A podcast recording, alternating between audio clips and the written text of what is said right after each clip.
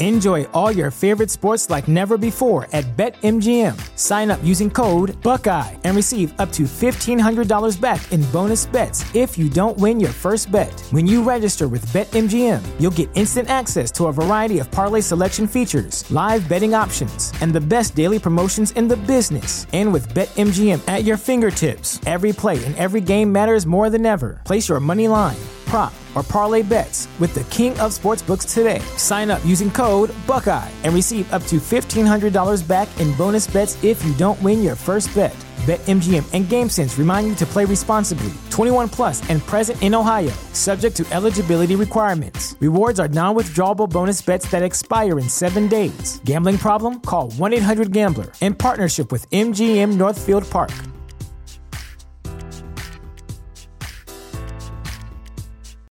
When you need mealtime inspiration, it's worth shopping Kroger, where you'll find over thirty thousand mouthwatering choices that excite your inner foodie. And no matter what tasty choice you make, you'll enjoy our everyday low prices, plus extra ways to save, like digital coupons worth over six hundred dollars each week. You can also save up to one dollar off per gallon at the pump with fuel points. More savings and more inspiring flavors make shopping Kroger worth it every time. Kroger, fresh for everyone. Fuel restrictions apply.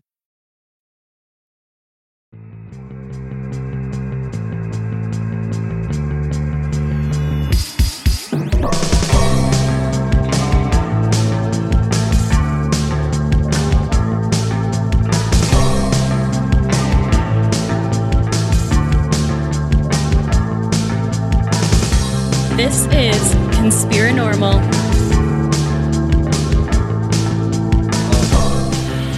Okay, welcome to Conspiranormal, everybody, all you good folks out there. I'm here, Adam, and your favorite co-host, Surfiel. Yes, hello everybody, hello fellow Conspiranormalists, members of the Mystic Crew and those ancient adepts of the Circle of Strange Realities.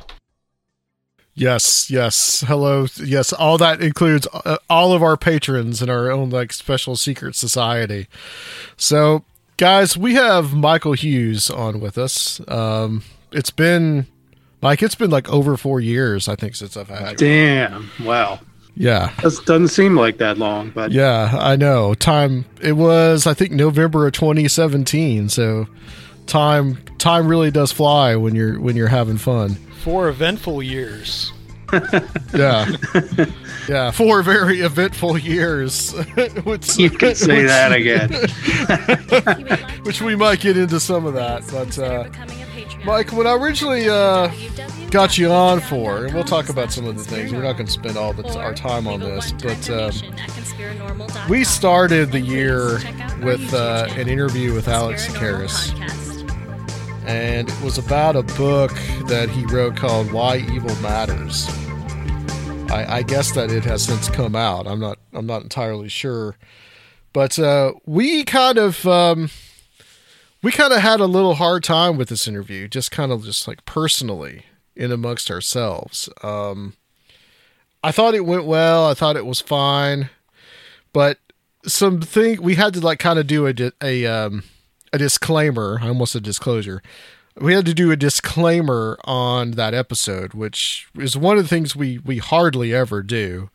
In case anybody knows, like, you know, some of our guest viewpoints may not be our viewpoints, but we had to do one of those things. Soraya incidentally had to do one of those too, uh, f- for that as well. But that was for some other things, but we got on the subject of, I guess, the Satanic Panic. We got on the subject of Pizzagate, uh, very, very briefly. I didn't talk about it too much, but you, I had you on back in November twenty seventeen, like I just said, because, well, you, I guess you can tell the story, and the reason why I wanted to get you on for this, because to kind of, t- kind of, to kind of like. Because we didn't feel like we were really prepared to like counter some of the things that we said, like the McMartin preschool case, for instance. I know kind of like the gist of it. I know some, I, but I don't know like all the background and all the details of the McMartin case. And so you know a little bit more about all this kind of stuff because you've kind of had to refute, I guess, some of this in the past. Yeah, I mean, I, I wouldn't say that I'm an expert by any means. And as far as my history goes, like back in the eighties and nineties when this stuff was picking up, I was I was swept up in it. You know, I, I had friends that would bring in like uh, audio tapes from their evangelical churches talking about, you know, backwards masking on on rock and roll records and stuff like that. And so I was, I knew a lot of people that really believed this, you know, this satanic, you know, this, this satanic plot to just, you know, enslave people through subliminal means and all that sort of thing. Grand conspiracy. Yeah, I was, I was, I was inclined to believe it. I mean, I was a kid and I was into spooky, titillating stuff, like horror and the supernatural, and you know, and this stuff was freaky and it scared me, and so I was, I was drawn to those ideas that you know the people were talking about, and then, you know, I, I even remember like the Geraldo Rivera special about Satan, how Satan was, you know, in all the preschools and all this stuff. So all, all that was sort of percolating in my mind. And then like in the late eighties and early nineties, the early internet era, I was really into conspiracies. And that was, that was a big part of the conspiracy lore at the time, or at least a certain segment of it. Uh, the idea of ritual abuse, you know, it's where I first learned about Project MKUltra and just, you know, some of the real stuff that, that happened, some of the terrible stuff that happened, Ewen Cameron and all the horrible stuff he he did at McGill and and and um in Canada and things like that. So there was, I mean, there was real scary, terrifying stuff in the public record that that had kind of come out at that point. So I was primed for this kind of thing. And I was a member of a lot of like bulletin boards where people who alleged to be survivors of of satanic ritual abuse and, you know, government experiments and, uh, you know, uh, my labs, you know, people had said that U F O abductions were actually done by the military and that was all for mind control purposes, and Kathy O'Brien. I mean, I, I, so I was immersed in all of this stuff and I found some of it kind of compelling, you know, it's, and it is compelling reading because it kind of tweaks that little part of us that loves horror stories and and loves like these really grotesque nightmare sort of story. The and I'm a horror writer and I always read horror fiction, so this was like, oh wow, what if some of this horrific stuff is actually real? I mean, that's, it's compelling. People love it. And if you have a religious mindset that that this kind of a Manichaean idea that there's evil in the world and there's good and it's in a constant struggle, I mean, it's super easy to buy into that stuff. So I was primed for it. I read it. Uh, I I still was skeptical about, you know, especially like the Kathy O'Brien stuff where, you know, pretty much every famous musician and politician was was, you know, part of this, you know, Boxcar Willie. Right. Yep. Boxcar right. Willie. Yes. And, you know, and just part of this, you know, flesh eating, cannibalistic, satanic cult. So I started to kind of think, wait a minute, you know, some of this sounds a little, a little too much. And as I, you know, I, I, I sort of started realizing that in order to really get at the truth of conspiracy culture and conspiracy lore, I had to turn around my intellect and try to tear it apart, because it's easy to believe it. You know, it's easy to say that's interesting and that appeals to my idea of good and evil, so I'm going to just start believing it. And once you believe it, you start looking for confirmation everywhere. The whole com- confirmation bias kicks in, and a whole part of the, of like the, the rush of finding a connection. You know, I'd be on these conspiracy boards and I'd find, oh, wow, this politician was associated with this singer. And both of these guys are allegedly, you know, part of this satanic cult. So, and you make that connection and you share it with the community, and then, it's, you know, you get a, you get like an endorphin hit from yeah. it. You know, you're, you're, you're just building this mythology and you're getting community recognition for it. So it's really kind of a self-fulfilling sort of thing as you, as you kind of dig deeper and deeper. But my, my, my, my idea was that, was that, look, if I'm going to think about these conspiracies, I should spend as much time trying to take it apart as I am trying to, to build it, or, or to, or to sort of add to it, or to accept it. And when I started doing that, it really made me realize that, like, so many conspiracies just fall apart under basic logic. You know, it's always the idea that there's a them out there and they do this, and they, you know, the people always say, well, they don't want you to believe this, or they cover it all up. And I, I started saying, well, who is they? Like, tell me exactly who these people are and how they can continue to do this cover up. Like, if there's this enormous cover up of satanic elite ritual people, if it's all of Hollywood and government are engaged in this giant, doing these giant rituals, you know, the Super Bowl is a giant Illuminati ritual or, or whatever, then, um, then tell me how many people are involved, how many people would have to be involved, how many people would have to keep their mouths shut, how could, you know, decades go by without something not slipping up. And and the more you start to interrogate these these conspiracy ideas, the more they fall apart, and you realize, like, how absurd it is to believe that there is this, like, all-powerful elite.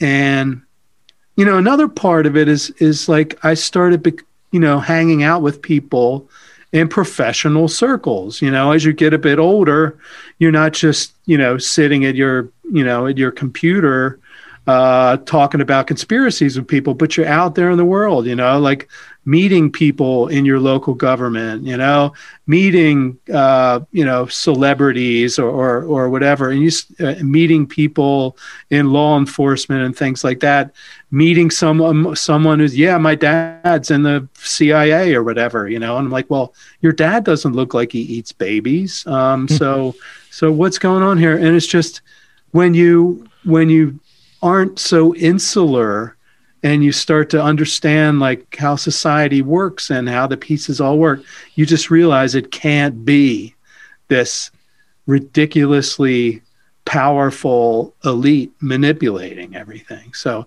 I think that's what I just started turning my skepticism on some of these conspiracies, and it really started to wake me up in a lot of ways. I've been fooling myself for a long time. Well, you really touch on something interesting, and that's, you saw the way that you were engaging with this material, what's really going on with the way people consume this material. What are they really getting into?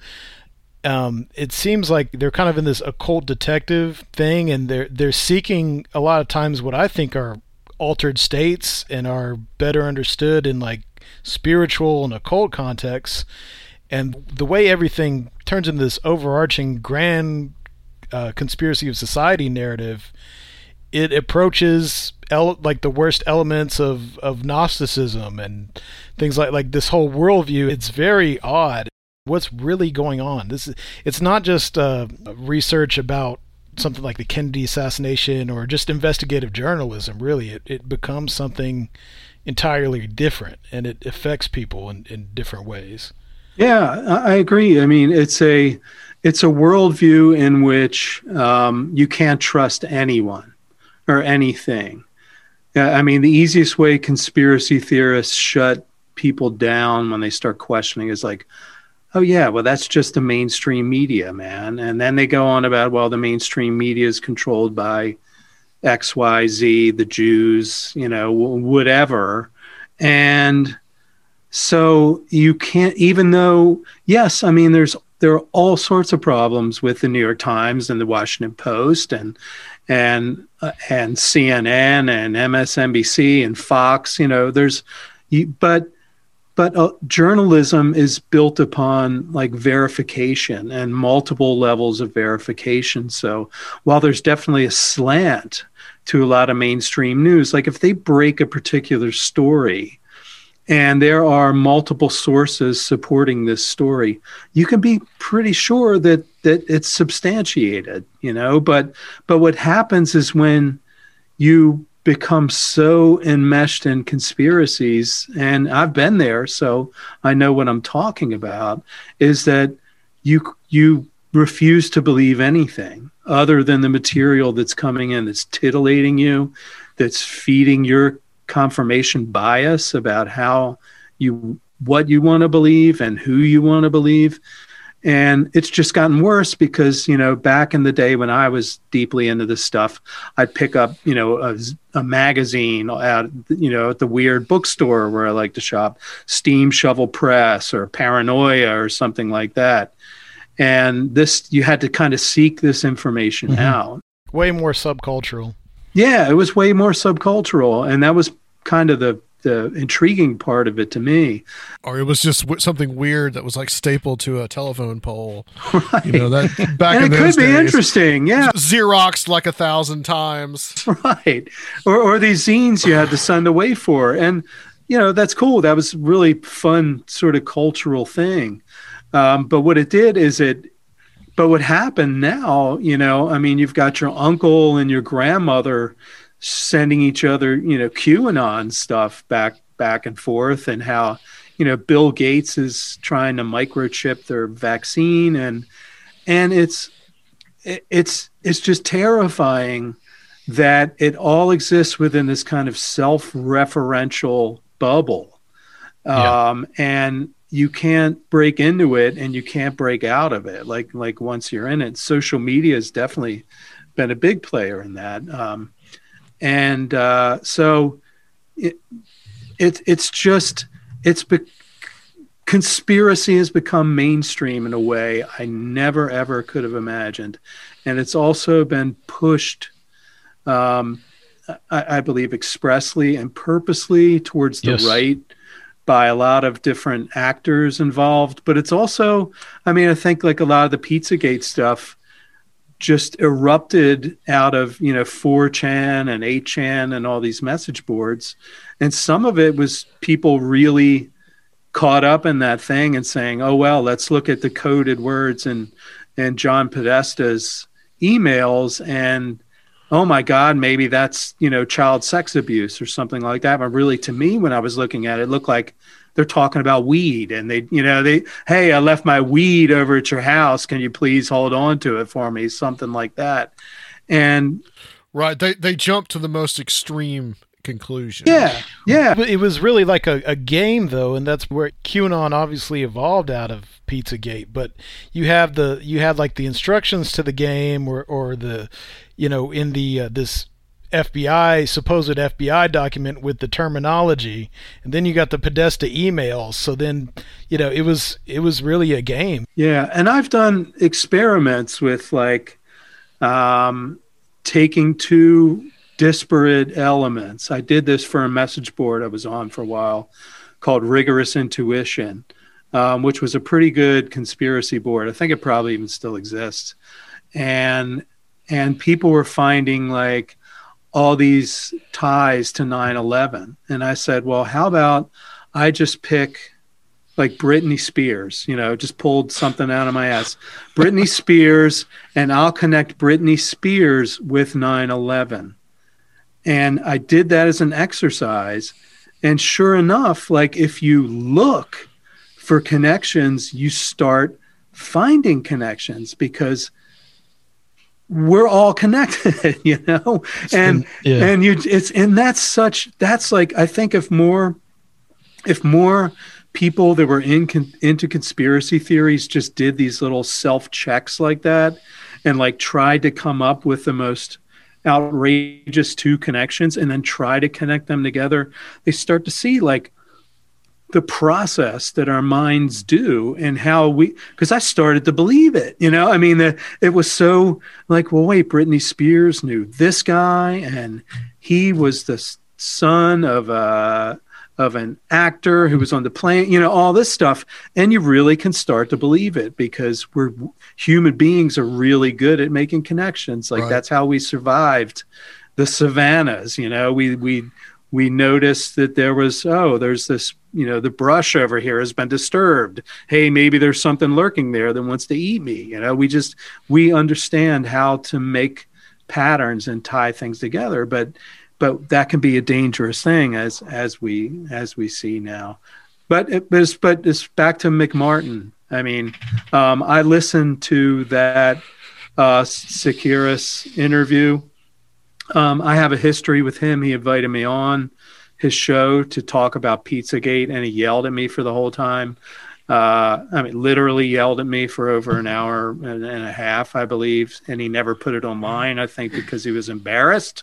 Um, but I couldn't get a I couldn't get a word in edgewise. I had all these facts.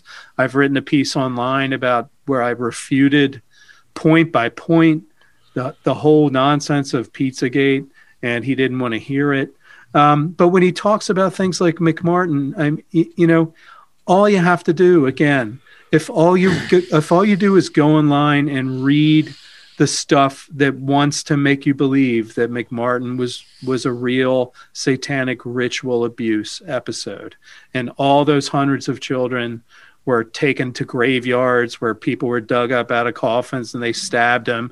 Animals were sacrificed. You know, they were violated with knives and forks and just horribly sexually abused and played the naked rock star game and all this other stuff. Chuck Norris uh, was down there. Yeah. And, but the thing is, if you just go and read the stuff that wants you to believe that, you can come away pretty convinced. But I think if you're going to call yourself a skeptic, and if you have that in the title of the name of your, your podcast, you really should act like a skeptic and go read the refutations of this stuff. And then maybe you'll see why the the the case was essentially fell apart.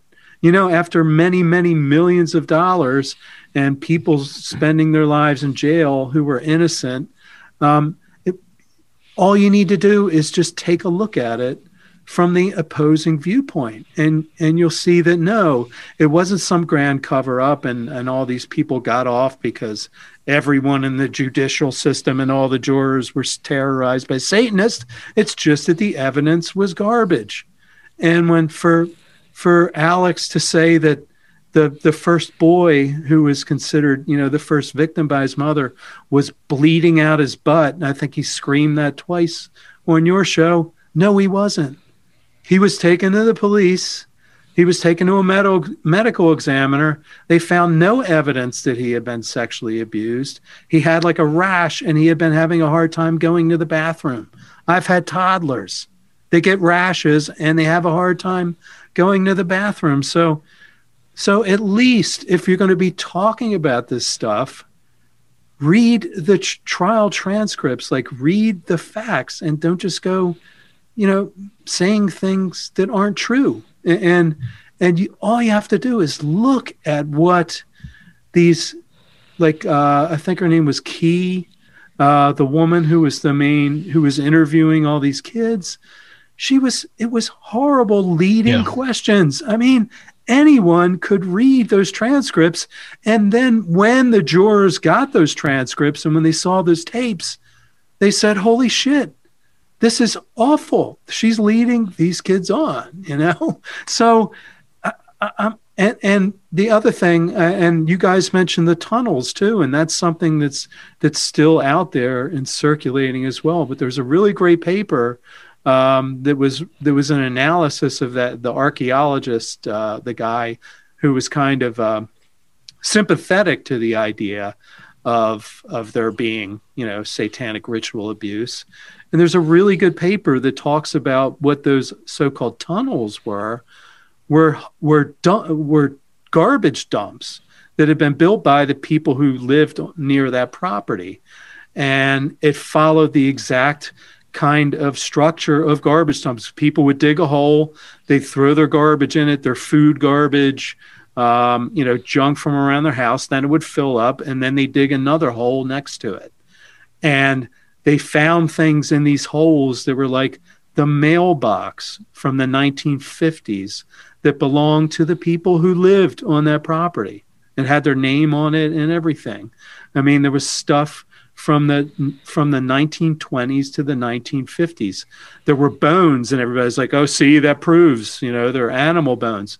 Mm-hmm. But there were things like steak bones. Right. The, the the the cut the bones had cuts on them that were from like a butcher saw, and and they weren't horse bones or anything like, you know, they were they were bones of like animals that might have lived on that property, and like food that people had eaten and stuff like that. So there's just, you know, you just look at the totality of it, and at, at minimum, I think you have to say that, well, this is, we're not quite sure. I mean, maybe you want to believe that something still happened, but you at least have to admit that a lot of the evidence strongly suggests that this was just a, a, a lot of bullshit, and right. and and driven by satanic panic, which was a real deal. Now, on the on that show, which, you know, I kind of admit, like, when he started talking about all that stuff, I I was just like, I really don't know. I mean, I knew some things about the tunnels. Uh, turns out I had read that article that you had sent me. I had just, you know, for whatever reason, I'd forgotten about that. And I'd heard that there were tunnels, but it really wasn't that like big of a deal. Um, you know, when we did that show, I was just kind of, well, I kind of took the stance, and you just, you heard it today that like, well, maybe if there was some kind of sexual abuse that went on, it's unfortunate that all the satanic panic, ridiculous bullshit was on that, because then it allowed it just to become a circus. And so no real justice was done. But I don't honestly think that that's what happened. I mean, I think that it was probably just, um, something that just got blown out of proportion. I think so too. I mean, and that's why most of the people were let off. And that's why most of these, you know, preschool satanic ritual cases were eventually thrown out. In, and with with even some of the, the people who were children recanting mm-hmm. and saying, God, I'm sorry, you know, I'm sorry that I got talked into saying this stuff. And and we know how we know how easy it is to to talk kids, especially children, you know, they've got they've got a grown up sitting there who's really nice to them and is telling them, uh, as as the woman did in McMartin and in other places, these terrible things happen to the other children. You know, here's the doll. Did they touch you here? Did they put their finger there? And the child's terrified. And, and if the child doesn't answer the way they, the adult wants them to, then the, the child can tell that the adult is not happy right. with that. So they start to make it up. I mean, it's so, it's so simple. And when you read these transcripts, it's cringeworthy that this, that this stuff was going on. A lot yeah. of times it wasn't even qualified professionals doing it. You know, it was these people. Yeah. It was an entire cottage industry. Yeah. Yeah. I mean, you've seen the videos of these, you know, that they would, that of guys going to police departments and talking about all the satanic stuff, and, you know, going to an underpass and showing a, you know, a pentagram painted mm-hmm. and stuff like that. Like, yeah, this, yeah, these are kids listening to heavy metal and, you know, smoking greens and, and painting shit on an underpass. Right. There, yeah. it's, of course it is. That's culture, you know, that I was kind of, honestly, I was kind of surprised that he did uh, go back to McMartin and push that so much, uh, because in, you know, of course, McMartin, the imaginations that went into that, you know, has a lot further back, uh, you know, precedence, going back to things like blood libel and stuff that you pointed out too. But um, the the permutations of the same stuff from sa- Satanic Panic era that have been endlessly recycled now, I mean, they don't, there, there's really not a consciousness of the eighties and the Satanic Panic. It's all just recycled stuff. So I was kind of surprised that he did go back to that, because so much of that has been so discredited. But we see these same memes that we recognize because we've been in this, you know, when it, conspiracy theory is more subcultural. But that's what's that's what's weird to me. But, you know, because so much of conspiracy theory is like uh, self-generating, you just had to get the ball rolling back in the eighties with this stuff, and it's just kept on, no matter what, no matter how dubious the foundations are. Yeah, and, and when I was caught up in it back in the day, you know, there were books coming out by therapists and, and stuff like that who were studying it. I had a friend whose sister uh, was a was a social worker, and you know she you know she was all a believer and and things like that. And the media, you know, like that Geraldo show, and it was just reinforced. And it was, again, it's titillating stuff, you know. I mean, we all know it's terrible and it's it's taboo and horrifying, but we're drawn to terrible and taboo and horrifying stuff. I mean, even though, you know, and it's like the more of a, like a religious, you know, deeply religious person you are, I think maybe even the more you're drawn to that versus some weirdo like me who writes horror stories and, you know, and, and practices magic and, and stuff like that. Like, I think the more rigid you are and the more scared, or maybe just the more repressed religiously or psychologically you are, the more that stuff holds an appeal. Um, You know, it's more taboo, it's darker, and and it's it's it's it's easier to buy into because secretly you're fascinated by it. Same with, like, you know, closeted gay men, you know, tend to be the most homophobic um, because they're they're you know, like, afraid of of of what's inside of them, and they project it outward as anger Uh, and stuff like that. But yeah, it's it's weird to see it coming around again, because you think people learn. And I, I had I had a good friend who, when he was in high school, his Dungeons and Dragons club was challenged by, like, the the local church, and they were you know they were harassing the kids and putting pamphlets all over the place and stuff like that. And that seems kind of silly now when, you know, you go on YouTube and there's, like, yeah. You know, millions, you know, millions of people watching people play D and D and famous actors and stuff. But, but it was real deal. I mean, people were terrified, you know, people, people thought you were going to go to hell and, and for, for playing a fantasy game. But the fact that, again, we're going through this kind of new satanic panic, you know, upcycled for, uh, you know, the MAGA crowd, it just, just boggles my mind. It's like these things just don't go away, you know, yeah. and they, they get shoved aside for a little while and then they just come screaming back out again. They re- they get recycled again and again and again. I, I watched the, um, today I watched the QAnon, uh, this report that C N N did like a, b- a couple of nights ago about, uh, about QAnon and how it has its really, all that adrenochrome stuff, it really just has its roots in the blood libel stuff, the killing of children, the harvesting, the, the taking of blood, putting it in the matzo balls. It's all just kind of like this recycled anti-Semitic tr- uh, tropes. And one of the things also that they talked about was one of the, the guy that was talking to Anderson Cooper, he even was talking about the blue avians, and that's all like the Corey Good U F O weirdness. So, and, and just a, a, a point that I, that I was, I think I wanted to make about, about Alex and about the book specifically was that what I couldn't really square was, and there's a lot in it that's about consciousness and all that, and that's totally fine. But then there was this whole chapter about how Jesus, about how Christianity was made up by the Romans and all this type of stuff. And then in the next few chapters, he's talking to like Russ Dizdar and William Ramsey, which William, I don't know if you're familiar with these guys. William Ramsey, Russ Dizdar is one of these guys that uh, he he's pretty much like re, it's recycled Satanic Panic stuff. You know, he believes that there's these altered personalities that are going to come out as the they're called something called the Black Awakening.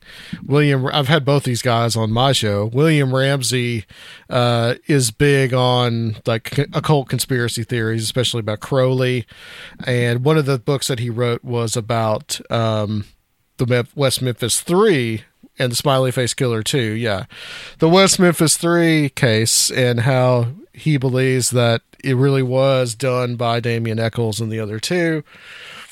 And uh, even though that is just something that has been gone over and over and over again, and it's like the evidence lends to it not being them enough to get them uh, free. Enough to get them free, even though they even though they are technically guilty. But you know, that's there's a whole story behind that. Uh, it just seemed r- odd to kind of square this chapter about like you're basically discounting Christianity, and then you're talking to these really ultra Christian guys. To me, and I am a Christian. To me, it was just it, it just seemed contradictory. Yeah, it's the, it's it's just like a blender full of bullshit, you know, that that that some of these people embrace. I mean, Crowley, what I mean, what why are people still obsessing about Aleister Crowley? I have no idea. Um, but he would be happy to hear it, I'm sure. Yeah.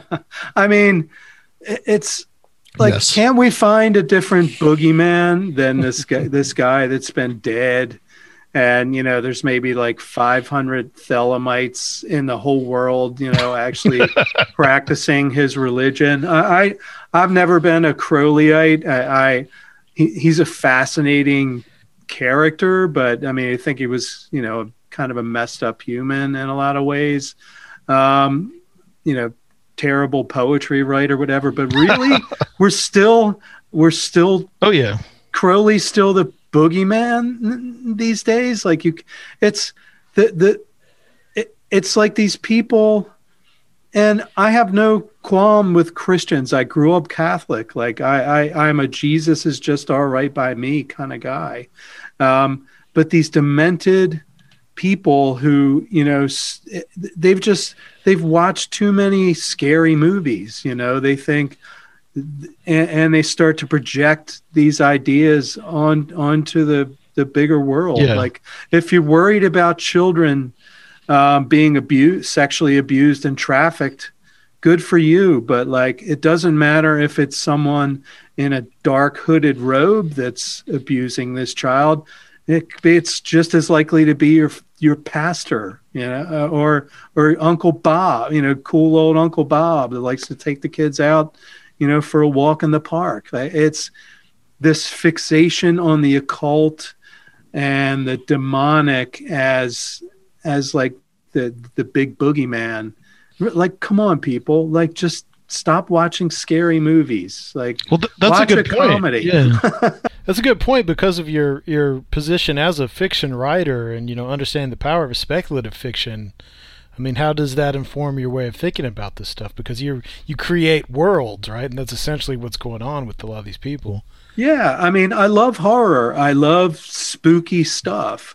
And that was part of the reason, I, just like many other people, like, you know, the satanic ritual abuse, I, I I thought was, it was just an engaging subject. It's it's scary to think that there's this, you know, masterful, all-powerful, demonic, satanic cabal that is just trying to take over society and steal your children. And and they, you know, the the the Super Bowl halftime ritual is how they they celebrate their, you know, they and that's the other thing. Like, okay, if you're going to be doing Illuminati codes, why are you doing this stuff at the Super? You know, it it all just kind of falls apart. Like, what is the logic of these of these world controlling groups you know, putting all their symbolism up at the Super Bowl. They show that we are the Illuminati, you know? Well, yeah. I mean, a lot of this really goes back to that, you know, the famous uh, anti-Semite Michael A. Hoffman the second,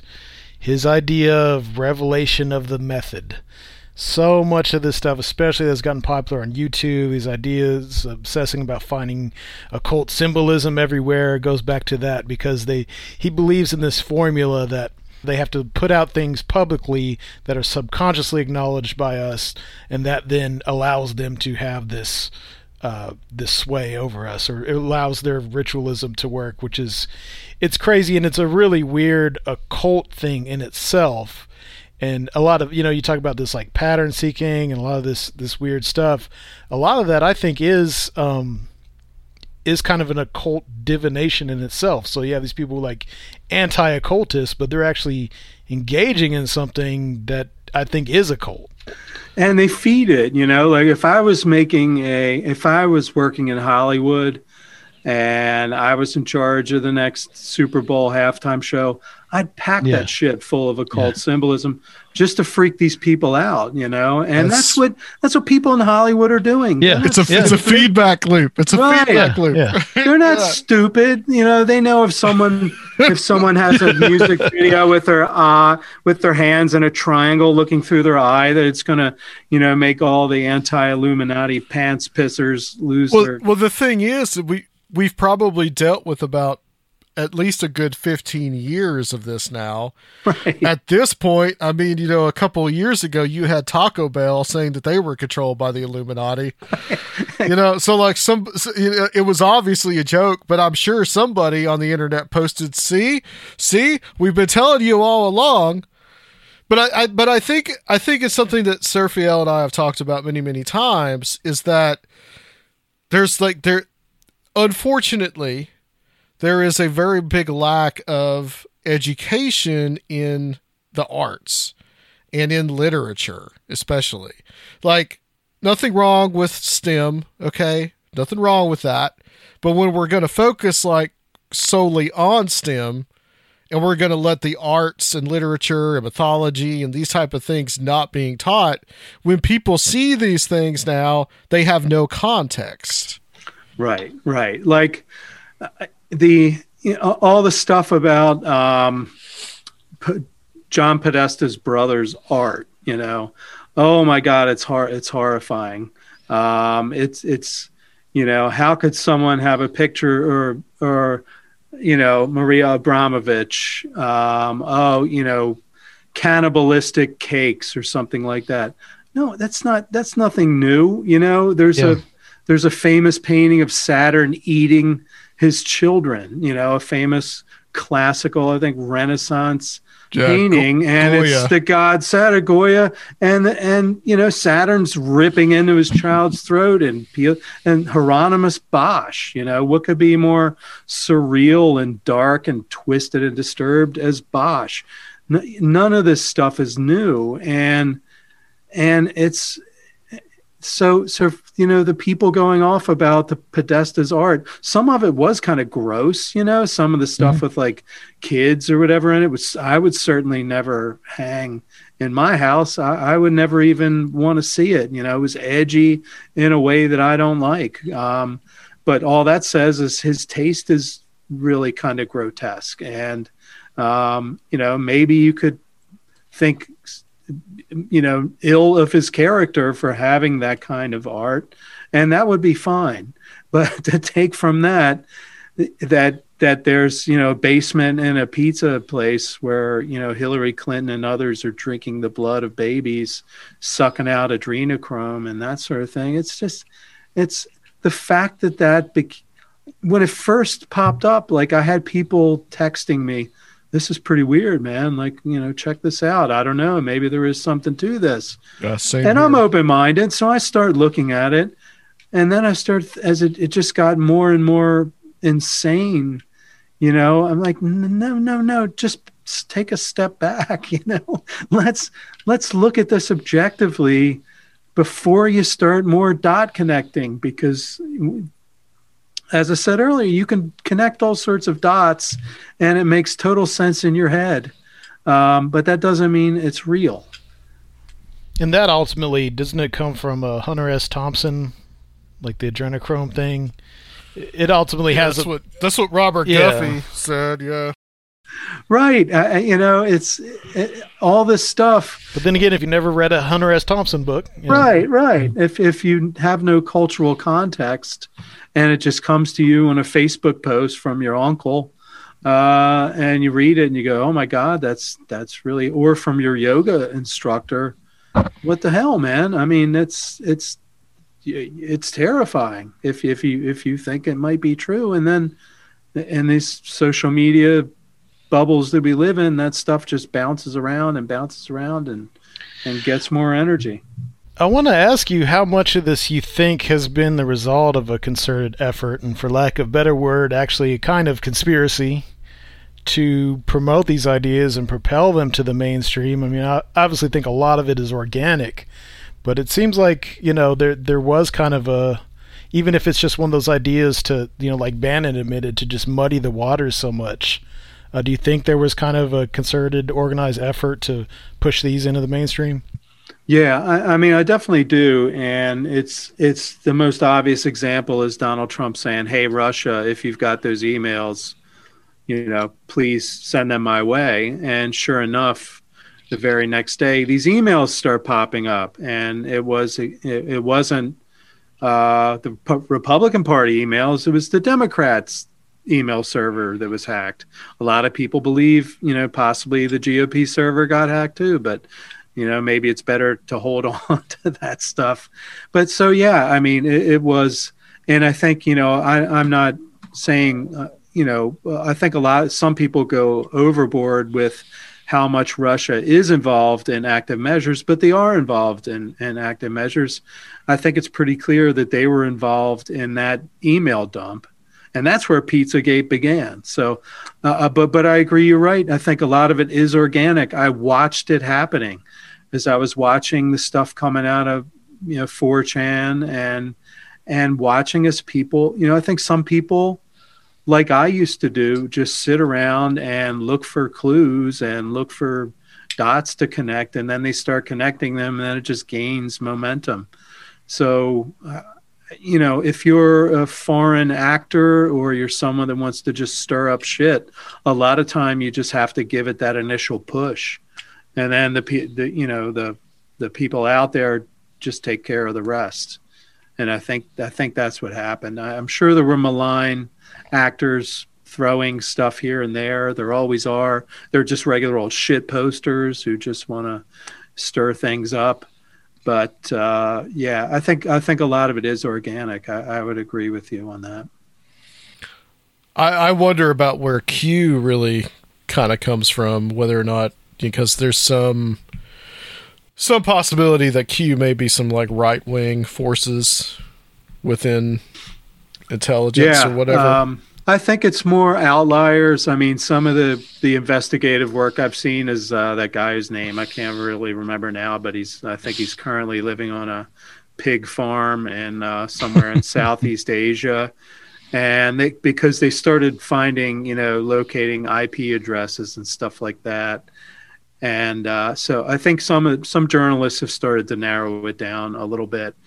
But again, this person, um, all they have to do is just start the ball rolling. And then the you know, whether they're just deranged people who, you know, who just kind of make organically make up some of this crazy stuff, or if it's, you know, if it's if it's actually orchestrated by, by certain folks, it's really hard to tell.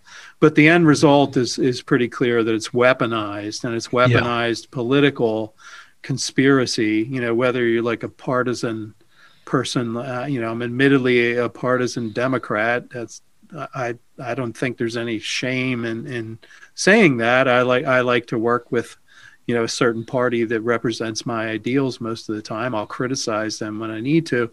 But this is clearly from the political right. It's been associated with the Donald Trumpian uh, cult, uh, which which I think a lot of these people are. You know, it's a cult of authoritarianism. It's not really, it's not really even a, a part of the the democratic process anymore. Right. It's, it's, you know, it's full, full-fledged authoritarianism. Um, and it's weaponized, and it's weaponized to to aid him and and his people, as as we saw. You know, I mean, we we see what we see what conspiracy, weaponized conspiracy, can do. You know, our our seat of democracy overrun by people who were going in there to execute our elected representatives, and and it doesn't get much scarier than that. And that's part of the reason why I've been speaking out a lot about conspiracies and the danger that some of the, you know, the more deranged, weaponized conspiracies can do. And uh, but but after that day, I just decided, fuck it. Like, I'm I'm not going to hold back anymore. When I see it, I'm gonna I'm gonna call it out and and make people aware, especially in our our sort of broader, uh, you know, community that, you know, podcasts that that we all listen to and things like that. Like, I just I finally for because a lot of the time I would hold back a little bit, and in the sake of just not saying anything or hoping people would maybe turn their ideas around. But after seeing that, like, I can't, I just can't shut up anymore. So you, you advocate, you know, have been advocating, especially since Trump, this uh, magical activism. Um, do you think the things that we've been talking about, do you think this is a kind of magical activism on the part of the right and the extreme right? Do you think that they have a magical strategy that involves pushing this stuff and getting people into this, um, this mindset? Oh yeah. It's I mean, like its own form of enchantment. Yeah. yeah, it is. It is. Yeah. I mean, magic in, in a lot of ways is all about, you know, entering into an altered state of consciousness. And, you know, that's, that's kind of the, the base of a lot of magical practice. And, um, and your boundaries get more porous when you do that. And so I definitely see, I mean, I don't know if you guys have read or talked to Gary Lachman, who has a book called Dark Star Rising. I've had him on. Yeah. Magic and Power in the Age of Trump. Um, I recommend anybody that's listening who's interested in, like, you know, the idea of magical warfare or occult mm-hmm. warfare to pick that up, because it's fascinating. It's like, it's the other side of what I, I've been advocating and doing. Um, with the, you know, quote, magic, magical resistance. And it's, they, they've definitely been at it. I mean, they've been at it since the beginning with the whole Keck, um, the, you know, the Pepe the Frog, and using meme magic and stuff like that. And if you read Gary's book, like, you know, Steve Bannon and a lot of the alt-right are very steeped in, uh, in a lot of very right-wing magicians like Alexander Dugin in uh, from Russia, uh, who's a who's a very very powerful force of the alt-right, or the kind of fascist, uh, crypto-fascist neo-right, whatever you want to call it, and also very into occultism and magic. Because I think when you look at politics, I mean, politics is kind of an occult mm-hmm. um end thing, because you've got symbols, you know, I mean, we yeah. all know how the power of seeing, like, the swastika on a flag and seeing those Nuremberg rallies, and, and just the, the power and the energy that's, that's whipped up uh, at, at a political rally. We know it's all about symbolism. We know it's all about words and chants and music and things like that. And it's so, you know, politics can be a very powerful occult experience for a lot of people. And um, so, yeah, they've been at it. I mean, they're, they're definitely, they're definitely been doing it from the very beginning. There's a, there's a thing they were doing, well, posting on four chan or eight chan. I can't remember which, but you get a, you just get a random number when you post. And if you got like a certain series of numbers, that was considered Uh, like especially magical and effective. And a lot of these folks really believed that these Pepe the Frog memes that they were doing were helping Donald Trump. Mm-hmm. Uh, and and that was their goal. But but really, like, check out Gary's book. It's it it kind of lays it all out. Yeah. And And that magic and occultism has always had a, a very right-wing element to it as well. You know, Julius Evola, and, it, you know, there's it. And I think that's because magic deals a lot with power. Yeah. And power, you know, people that get really like thirsty for power, uh, you know, maybe prey, fall prey a little more to like the kind of the fascist side of, of things. Yeah, because we've, we've talked about a lot. I think the best way to understand how this stuff grips people is through that kind of magical or spiritual lens, because is, you know, people, uh, you can't argue with people who are kind of under the spell. And it is like enchantment. It is like a spell, um, effectively. Yeah, that's that. That's a perfect way of putting it. I mean, you look at these, you know, QAnon has its own shaman. I mean, yeah. This guy. And, and, you know, I see a lot of people in my circle who are like kind of the spiritual, like the burners, you know, the Burning Man folks, and like the, and, you know, and the yoga people and things like that. And they've become like, they've fallen prey to a lot of this stuff that I would have never have thought would have grabbed them. Uh, and it, the term conspirituality, I think, really has taken hold and is a really good word to describe um, the, the melding of conspiracy with spirituality. And it's, it's, I, I've kind of seen it coming, because you look at alternative medicine. I love alternative medicine, you know, like I, I've, I think alternative medicine is like a, a good adjunct to allopathic regular medicine. Um, but it also, and same in like, let's say the U F O community or something, because it's a group of people that's been marginalized by mainstream science, uh, by mainstream academicians, and they've been told that what they believe in is silly for so long, that they just, that they've just turned the mainstream into the enemy. And it's, it's, so it's kind of a natural reaction for a lot of these people. The story I tell was at a, a Fort Fest uh, for Forteans and, you know, you, ufologists and stuff like that. And I found myself in a room um, and the, after, you know, everybody had a few drinks. It was after the conference. Everybody's sitting around in a hotel room just talking about, you know, this and that, Bigfoot, chemtrails, blah, blah, blah.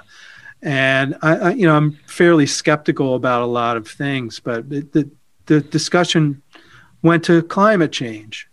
And I I believe the science of climate change. Like, I don't believe scientists all around the world are, are trying to, you know, foist some, you know, bogus mythology on us for whatever nefarious reasons. I think the scientific community is pretty, pretty worried about what's happening with the climate. And I think all the data are pretty clear about what's happening and what's causing. Come on, Mike, it's Agenda twenty-one. Right. So, yeah. So they have to revise that to thirty-one now. Right. So, so there, we start talking about this, and I thought, I'm like, well, you know, I kind of, you know, I kind of go along with the science, and within about ten minutes, the the whole room was, people were screaming at me.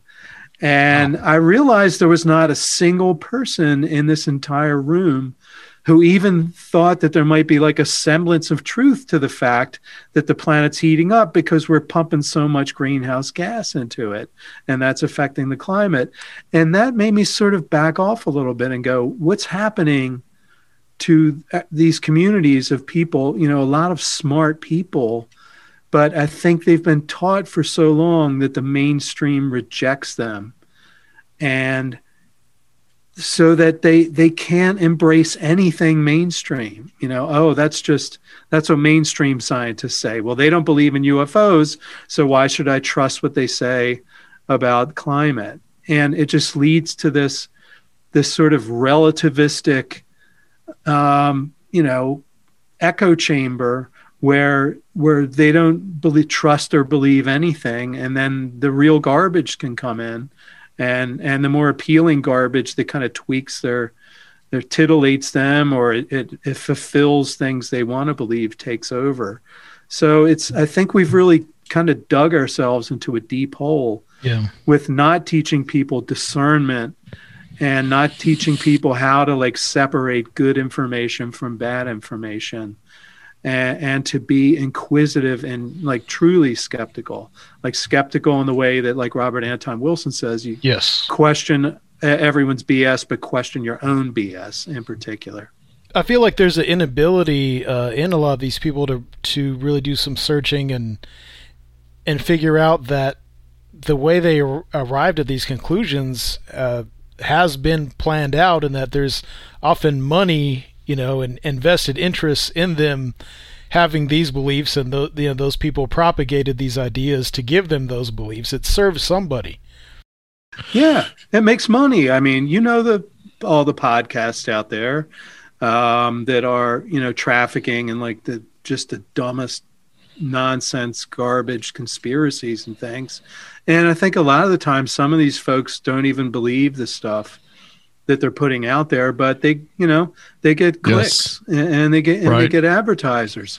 I mean, there's right. there's a podcast guy I I went to, you know, head to head with about Pizzagate.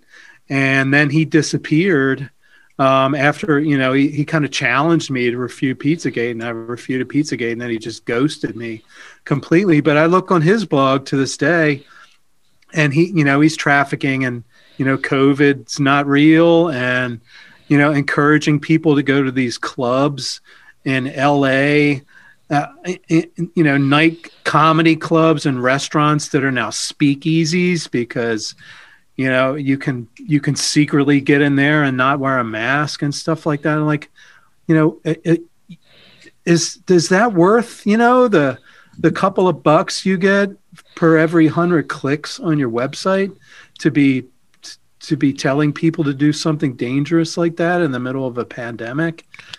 And, yeah. and the pan, the pandemic has has shown like this is like this is like the crazy tip of the crazy iceberg. Yeah, I work in the public health environment at a university.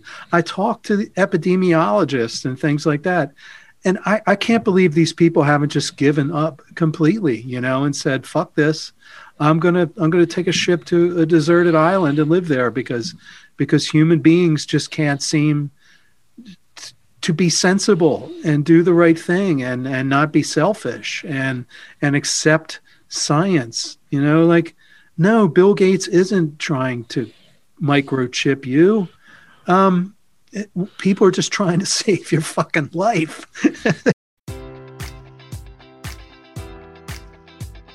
Enjoy all your favorite sports like never before at BetMGM. Sign up using code Buckeye and receive up to fifteen hundred dollars back in bonus bets if you don't win your first bet. When you register with BetMGM, you'll get instant access to a variety of parlay selection features, live betting options, and the best daily promotions in the business. And with BetMGM at your fingertips, every play and every game matters more than ever. Place your money line, prop, or parlay bets with the king of sportsbooks today. Sign up using code Buckeye and receive up to fifteen hundred dollars back in bonus bets if you don't win your first bet.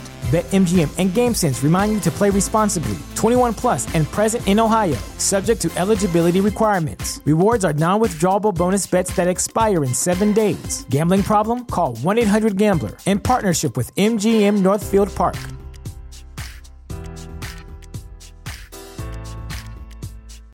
When you need mealtime inspiration, it's worth shopping Kroger, where you'll find over thirty thousand mouthwatering choices that excite your inner foodie. And no matter what tasty choice you make, you'll enjoy our everyday low prices, plus extra ways to save, like digital coupons worth over six hundred dollars each week. You can also save up to one dollar off per gallon at the pump with fuel points. More savings and more inspiring flavors make shopping Kroger worth it every time. Kroger, fresh for everyone. Fuel restrictions apply. On our Patreon, I said a very similar thing to what you said, in that I really believe that a lot of this is about hits. It's about getting it's about getting more and more Patreons, more and more listeners, more and more subscribers. I mean, I, me and Surfiel, we're in this podcast world. We know how that is. We know how that feels. But it's just like you can't just say just bullshit like that. And it, it also just, I think, comes from just a, a stance of just like contrarianism. Yeah, is really what it is. And like ed- if, I, if I'm yeah, edgelord. Yeah, if I'm if I'm contrary enough, you know, I'll get. I'll, and and some of them, maybe they don't think about it. Maybe that they actually feel that way. But there are some, like you said, that I feel like, um, no, I, I don't think you actually believe that. I think you may actually just be wanting to keep your listenership, because if you said something against it, you might lose fifty thousand listeners. Exactly, exactly. And it is edgelordism. Um, it's and the the thing I, I've I've also I've been called because, you know, whenever I advocate science or or talk about, you know, partisan politics or um, or just being engaged politically or activism. A, a term that's been thrown out at me, you know, other than neoliberal, which I think a lot of the people that throw it out don't even understand what the hell they're that's saying. That's very it's, specific. It's, yeah. yeah, exactly. Um, is a normie, you know, oh, look at these normies. And it's got this, the, the conspiracy world in particular, especially some of the communities I used to be in that I pulled out of a while back um, because I, I just couldn't handle the, what was going on there anymore is this, it's a weird sort of um, edgelord uh, elitism, right? It's like, oh, you vote, you know, oh God, why would you vote? You know, it's all a scam, you know, voting is for sheeple, or look at this person, they're an activist and Black Lives Matter or something like that. Don't they realize that like George Soros is, is the one funding that and pulling the strings behind it? It's this weird nihilistic, like mm-hmm. disengagement and, and, and just this looking down on anything that is actually involves like civic participation, you know, or working with other people to get something done. It's, it's, it's like you're in your, you know, you're in your little basement and you're on your laptop and you're connected to all your other edgelord pals and all the other people who are out there are just these sheeple, you know, that, that are just stupid and just doing pointless things that don't mean anything because we know how the world really works. And I just couldn't do, and it's mostly dudes. It's mostly like, you know, twenty something through middle-aged dudes. Uh, yeah.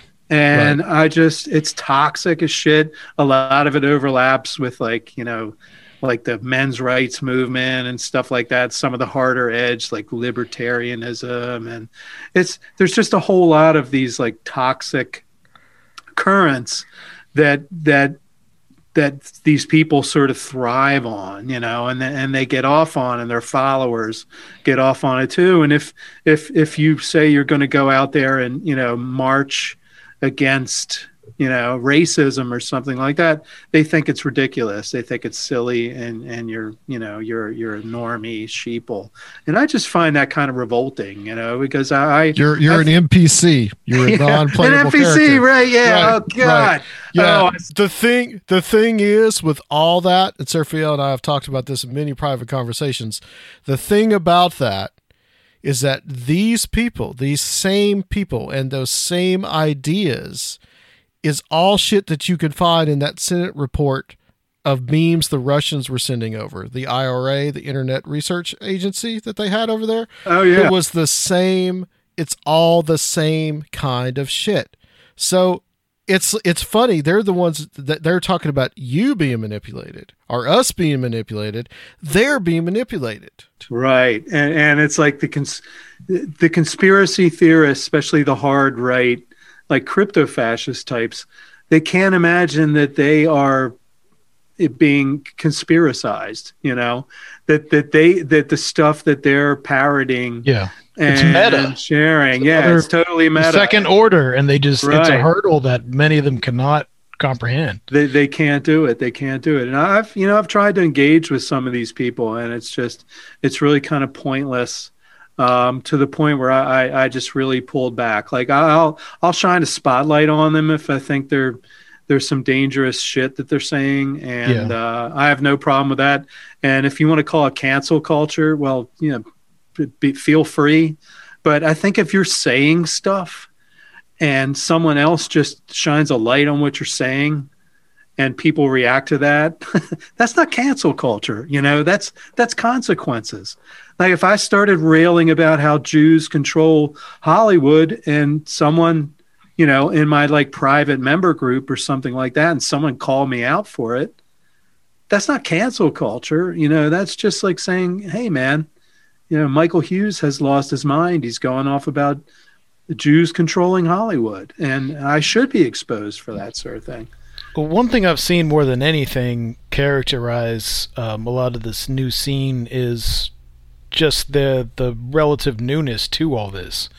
And I feel like we kind of have the same background, you know, been into this for, been into these speculative cultures for decades, and it's really hard to find a lot of people who've been in this stuff for decades who don't develop a more nuanced view of things, who, you know, are, are don't become more skeptical when they hear a new conspiracy theory.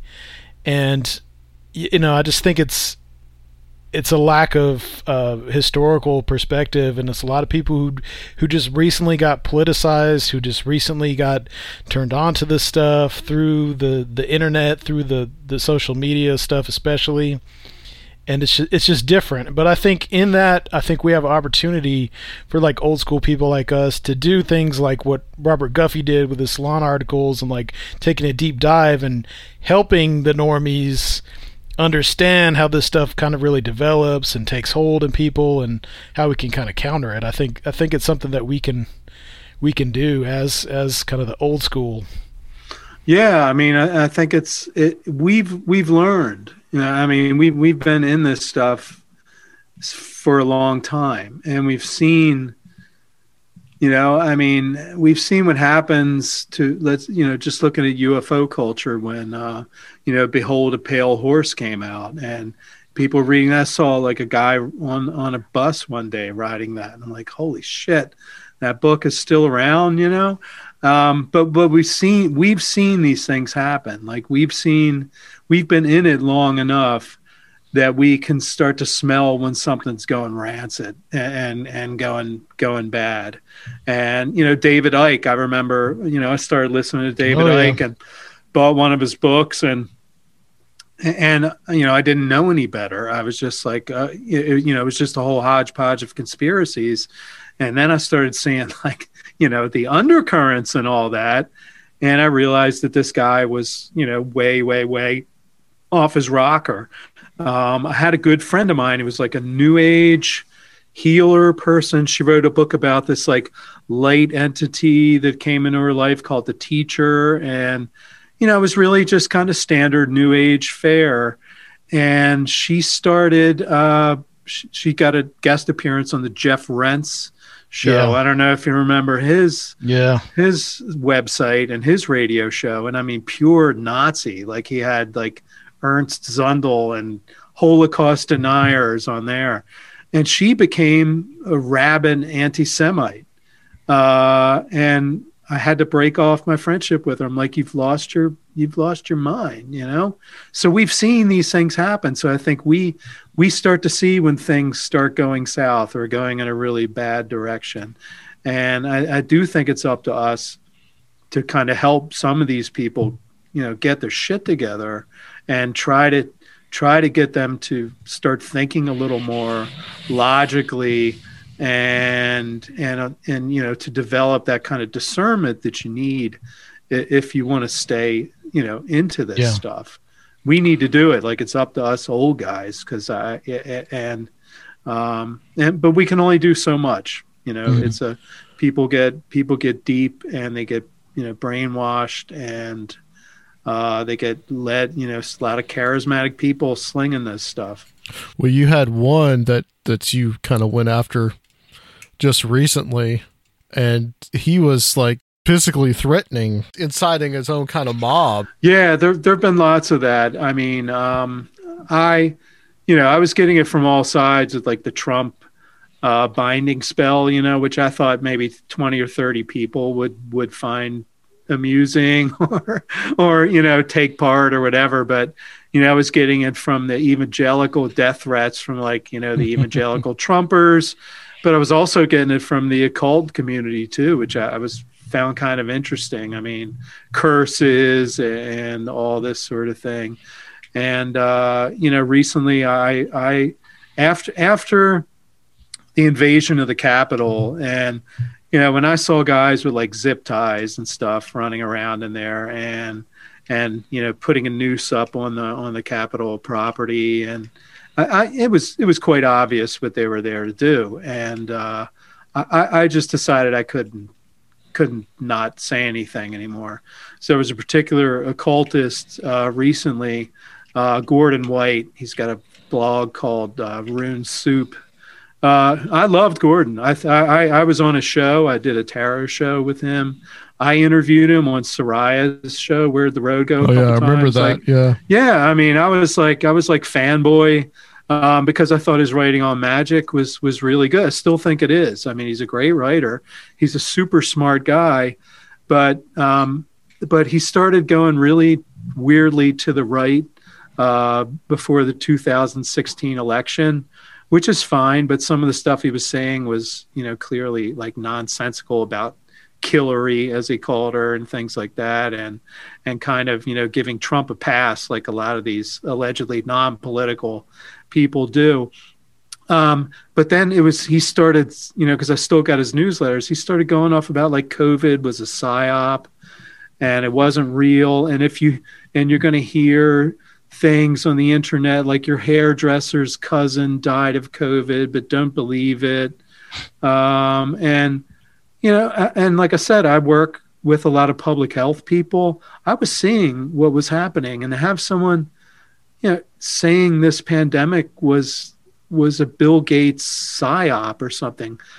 I mean, first of all, it's the same shit the QAnon people are saying. So you you might you might say QAnon is ridiculous, but but if you're basically parroting the same propaganda that they are, then you're just no better than them. Um, and his, the, so the anti-COVID stuff just got worse and worse. And then, so some of the people in his members only group started sending me stuff because, because I was publicly kind of questioning what he was saying. And they're like, you would not believe what this guy's saying in, in this private group. And I said, behind well, tell me, yeah, behind a paywall. So people were paying to hear this. So they sent, they sent me a video, and I suffered through the whole thing. Um, You know, there was some terrible stuff like saying doctors are uh, sheep and cowards, uh, just terrible stuff, putting down public health workers. And um, but but then he's got all these predictions that he's making that Biden's going to lock. First, he said Trump was, you know, his prediction was Trump was going to win, but then he was wrong about that. And that Biden's going to lock us all down in our homes in February. Uh, but the very last thing at the end, and this is what people said, you got to listen to the end of it. Um, he said, he said, people who are telling us to, you know, wear masks and, uh, you know, set, you know, stay home and, and, you know, of social distance and all that. He said, better shut the fuck up. He said, for their own safety. He said, because you know what happens to, uh, to scolds like that. He says they get they get put up against the wall like prison guards and snitches. And then again he said, I'm saying this for their own safety. Shut the fuck up. And you know, I, I I'm I'm beating myself in the head forever lent, you know, for for praising this guy in the past and being on his show and buying, you know, three of his books that he's published, to find out that, you know, he's, he's saying that, you know, people like people that I work with in the field of public health who are trying to keep people alive, doctors and nurses and epidemiologists, that because they're telling people to do the right thing during this, what he calls a hoax pandemic, that they should be put up against a wall, you know, like prison guards and snitches, and shut the fuck up, shut the fuck up for your own safety, shut the fuck up. And that's when a lot of people said, okay, I'm done. Like, I'm out of your group. Um, but it's the perfect example of, of conspirituality. It's a person who's very charismatic, smart, I mean, brilliant speaker. You know, I mean, the guy can just speak off the cuff. uh, on all kinds of subjects and sounds brilliant. But when you're saying, you know, when people are paying you and you're you're having these these ridiculously dangerous fantasies about, you know, killing people because they told you that you shouldn't have a birthday party with like your extended family. Um, that's, that's, that's really bad. I mean, that deserves to be known. Um, and a lot of smart people appear on his show. Uh, and, and, and he's published by a major uh, publisher. My, one of my publishers published my, my nonfiction book. And I think, you know, people have to take that into consideration if you want to give a platform to somebody that is advocating, first of all, you know, ignoring a pandemic and not being like a good citizen and trying not to sicken other people, if not just yourself, but having these violent fantasies about, and he talked about insurrection, you know, there's going to be an insurrection against these, you know, these public health restrictions. And he says, not time yet, but that time will come. And it's like, no, man, you know what? If, if, no, like if you have a responsibility, if, if, if you have a group of people who believe the things that you say and who kind of look at you as a teacher and you're out there telling them dangerous stuff like this, I'm sorry, you, you, you need to be exposed for doing that. And in the past, I might have let that sort of thing slide. Uh, but after watching these yahoos with with uh, zip ties and stun guns, and, you know, uh, on, on on the hunt for blood uh, of people that we elected in this country, and an election that we were trying to, you know, to just finish fair and square. Nah, it's it's too it's the we can't just let that kind of stuff pass anymore. That, that's here's the thing. Like that, he's from Australia, isn't he? Isn't he? Yeah, I mean, he was he was British. Um, I think he's living in Tasmania now. Okay, so so he's living in a country that has pretty much figured COVID out, that has pretty much gone back to normal because of certain restrictions that were in place.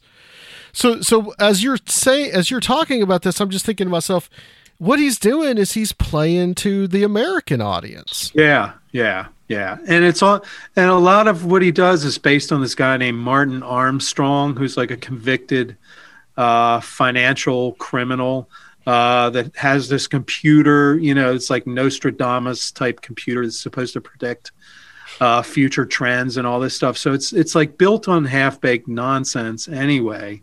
Um, but come on, man, you want to talk about like occultism and stuff like that? You know, great. You want to talk about chaos magic, great. But when you're talking about insurrection against people who are trying to keep people alive during a global pandemic, and you're having these, you're airing your own violent fantasies about what you want to do to these folks, you've you've blown all credibility. And if I was a publisher, I would say, I've, sorry, man, like I'm not touching your, your book anymore. And that's not cancel culture. Like, I, you know, I, I, if I was a publisher, I would not publish the Turner Diaries. um, you know, the most vile book I ever read, the most eye-opening uh, book I've ever read about, like, the far right. I would not publish uh, stuff about Holocaust revisionism. And, and you know, so you, you make a decision. Uh, I'm not the government censoring someone if I'm a publisher. And some somebody's has these, you know, is preaching these violent fantasies and telling people not to wear a mask and to rise up against doctors and nurses uh, around the world who are trying to, you know, keep everybody alive as best they can, putting their own lives at risk. So, I mean, that was just that was just the most recent sort of tip of the iceberg, um, and that. But it's an indication of this this really dark trend.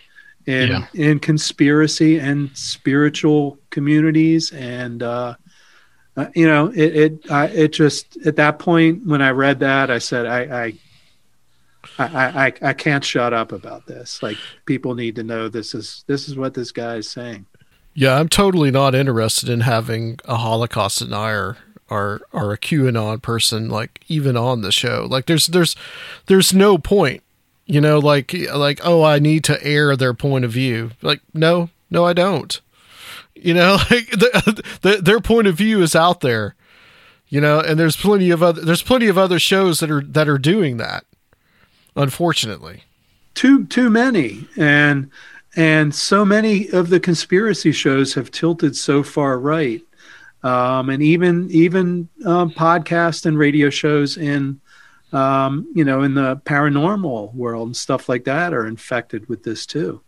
And I, I think it's just up to us as, as like reasonable people in our communities to, to yes, call, call this stuff out when we see it. You know, I'm not saying, you know, burn someone. I'm not saying shut them down so that they never, they can't publish again or anything like that. I'm just saying, let's, let's at least get a grip on what's going on in our communities, shine a light on like the egregious stuff that's going on, but do the right thing, which is promote shows like yours, you know, where, where, where you, you are, you, you take care to screen out, you know, obvious garbage or anti-Semitism or just racism and things like that. Like, we don't need to hear that.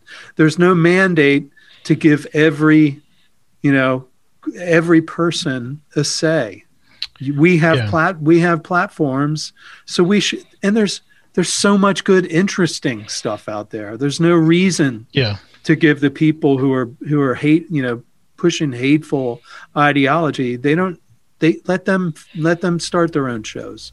I mean, we've really been in the middle of it, and really had to take a stand about a lot of different.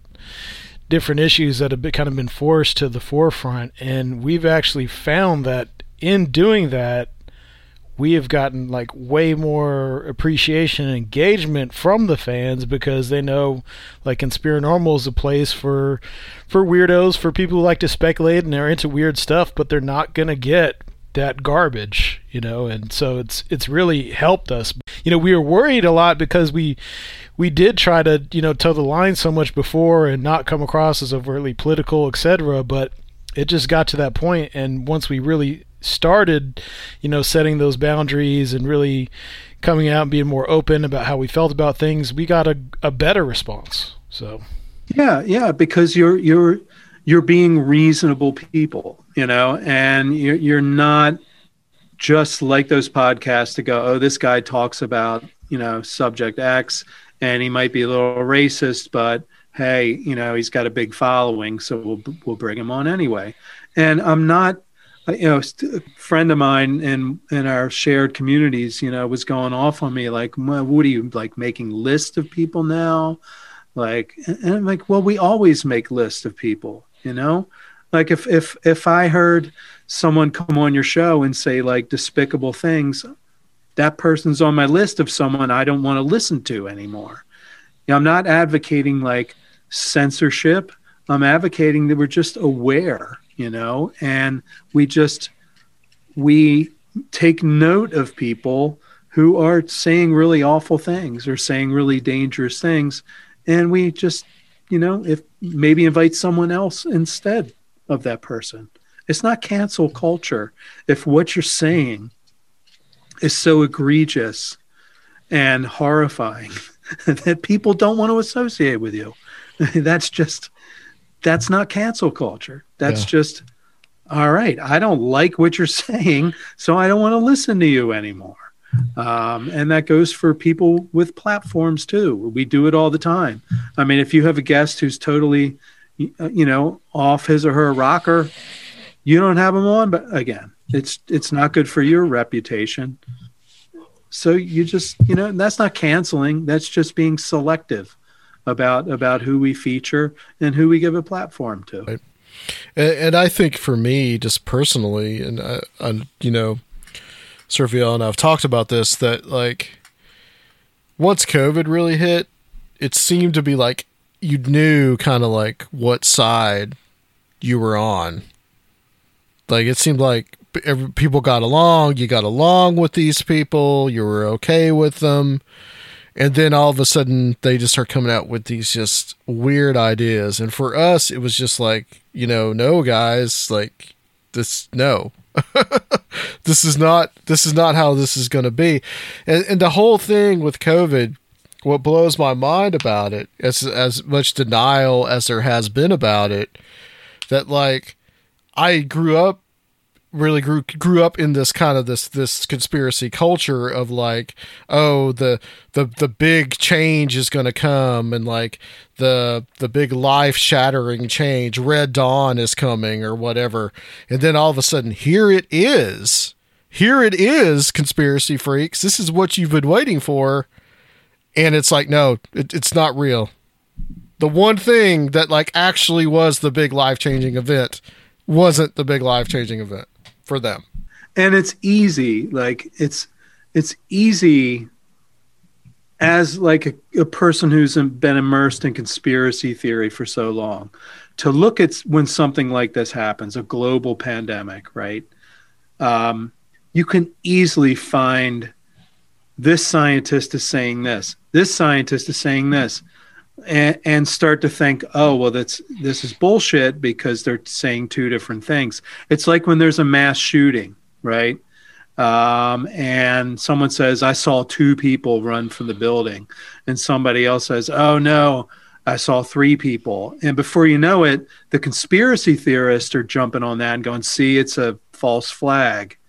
Because that person said they saw two people, that person said they saw one person, and that doesn't add up. So clearly, there's we're being hoodwinked here.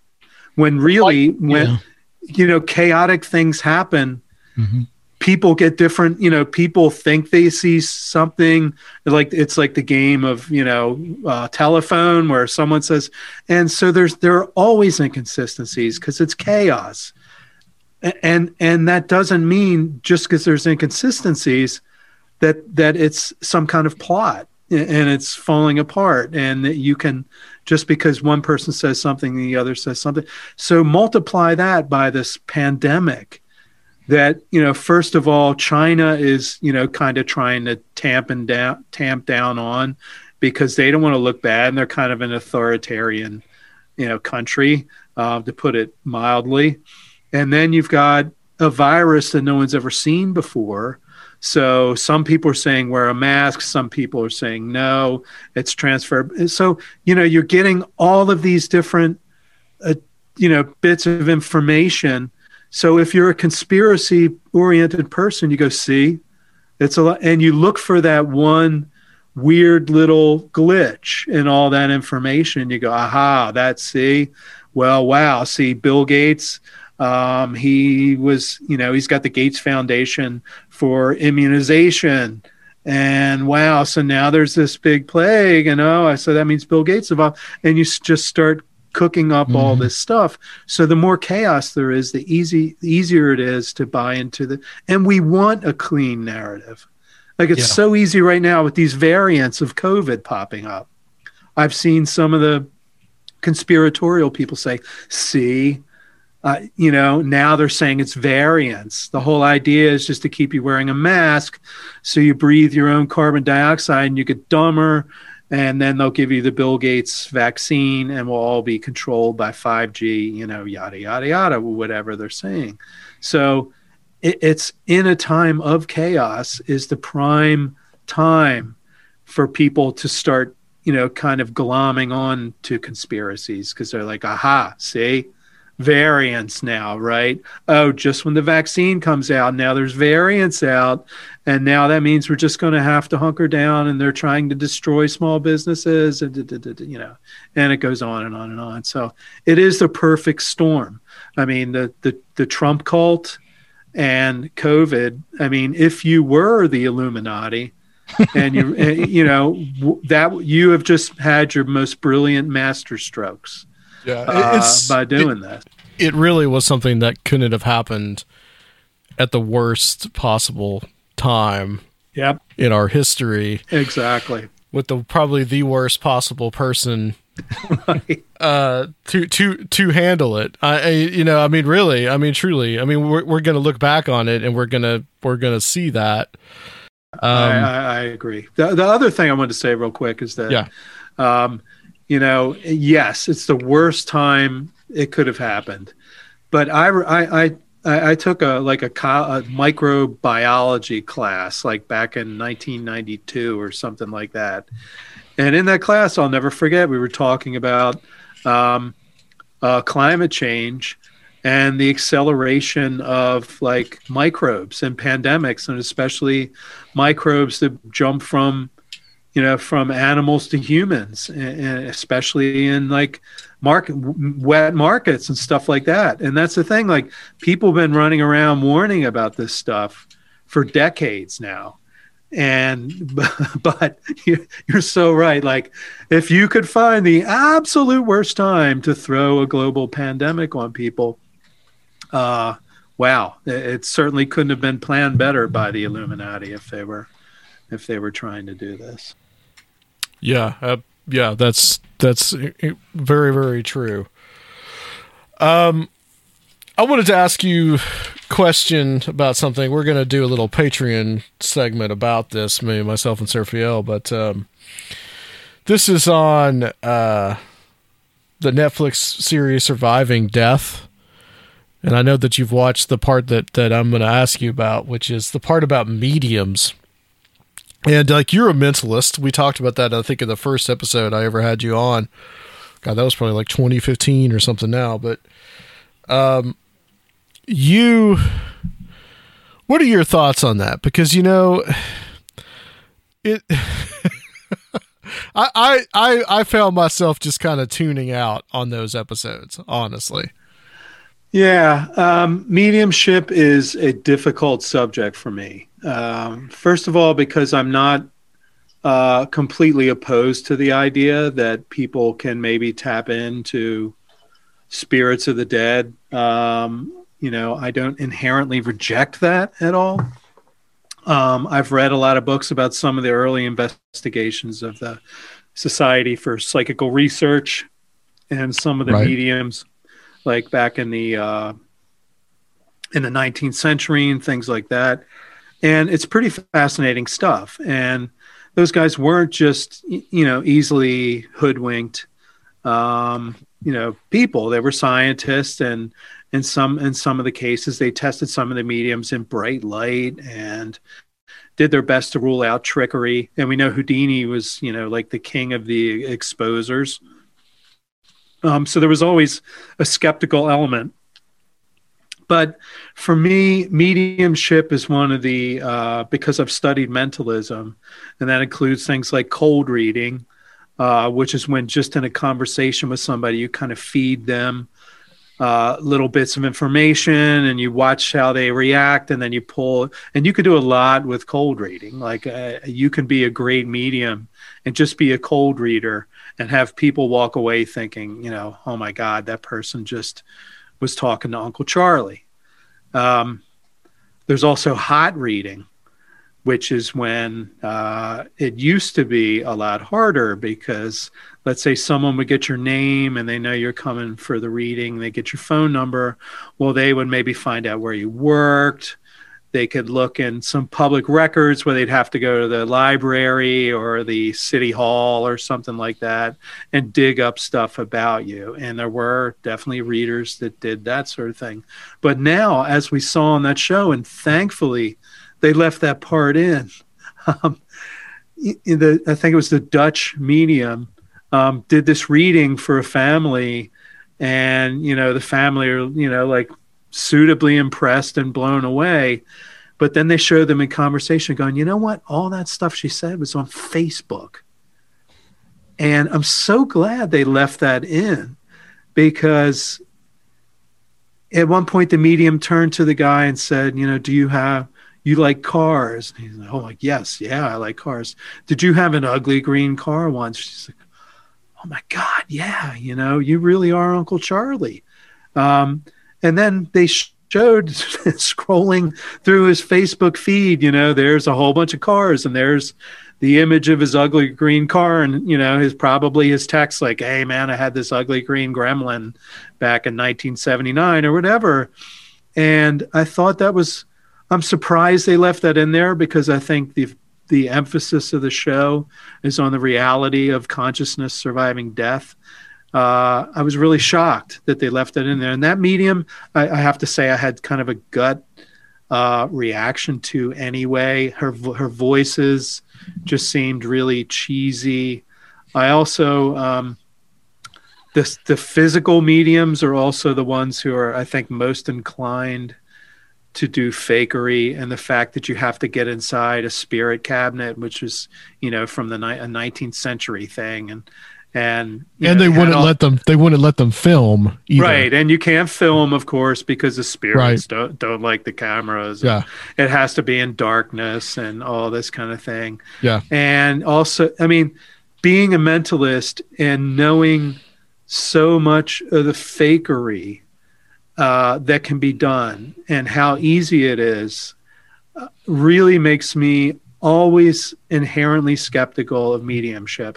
I've also talked to people who've gone to visit mediums who have had like profound experiences and messages that seemed absolutely impossible that weren't on social media or anything like that. So I'm not absolutely skeptical, but when you see how easy it is for some of these folks to get information nowadays, because we're putting everything about ourselves out on the internet.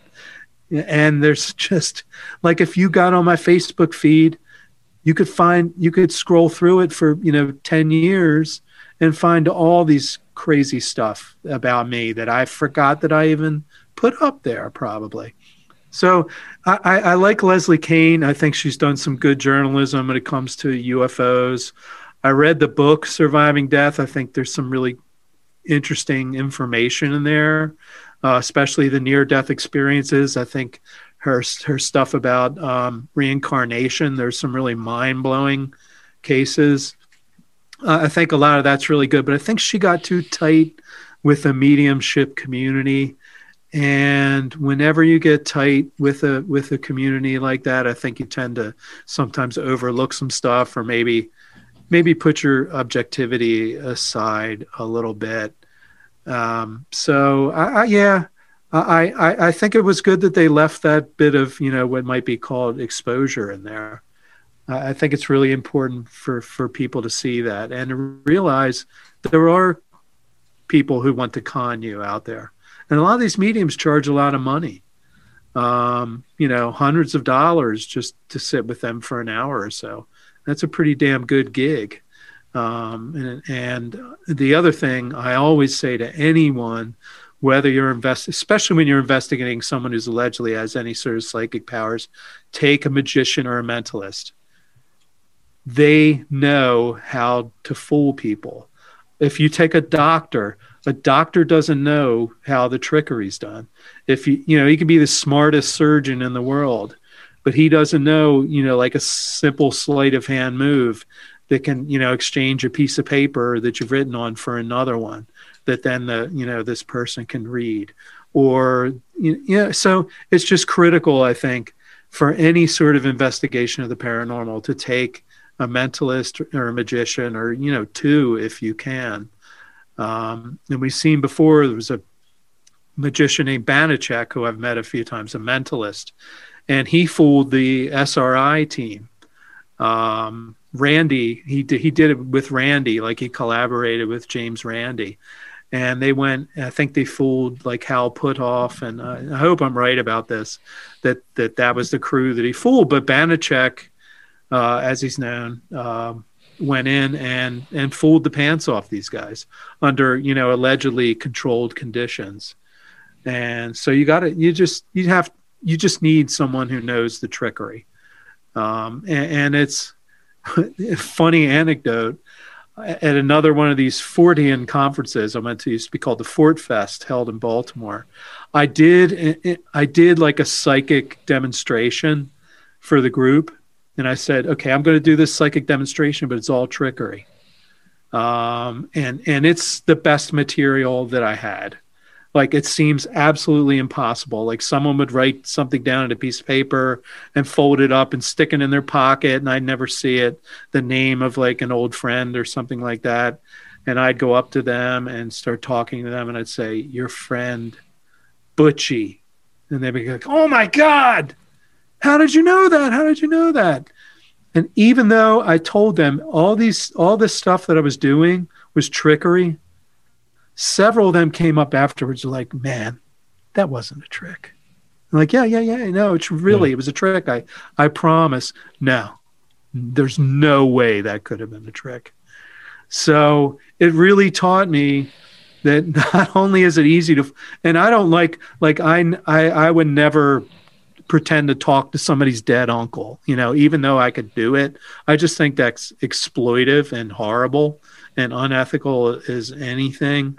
Um, but it really did taught me that when people want to believe something, you can fool the pants off of them, and, and they will, to the ends of the earth, they will say that you are an absolute brilliant psychic and you did talk to Aunt Molly, and you know, it's so it, it's it, it's just amazing human psychology. Like when we want to believe something, the lengths we will go to to believe it. Yeah, I wonder about the therapeutic aspect of it, whether that it does have its own kind of place. Mm-hmm. That people, yeah, that it's I, a form, its own form of therapy. It is, it is, and uh, you know, so many of us want to believe that when we die, there's something else, and we want to believe that when someone we love or care about dies, that they're still out there somehow, right, watching over us or able to communicate with us, and that may very well be true. I mean, there's there's plenty of pretty solid, interesting data that that shows that. You know, I, I certainly would not rule it out, uh, just to just to say that much. Um, so, and it does, you know, maybe going to a fraudulent medium and she, you know, talks in a cute little voice and pretends to be that child you lost, um, you know, who was four when she died. Um, and you feel like you've made a connection with her and she tells you it's all right. And that's what a lot of these messages are from these mediums. Like, I'm okay. Um, I'm still there with you. I still love you. Um, one day we're going to be together again. So just be happy now. It is, it, it is therapeutic. Um, and so that's like the, that's like the, the weird ethical line. Um, if it makes people feel better, is it wrong that maybe they're they're they're being a fraud about it? Maybe some of these people, they know they're frauds, but they still feel like they're doing, you know, a really healing thing for someone. Um, I read tarot cards professionally for people.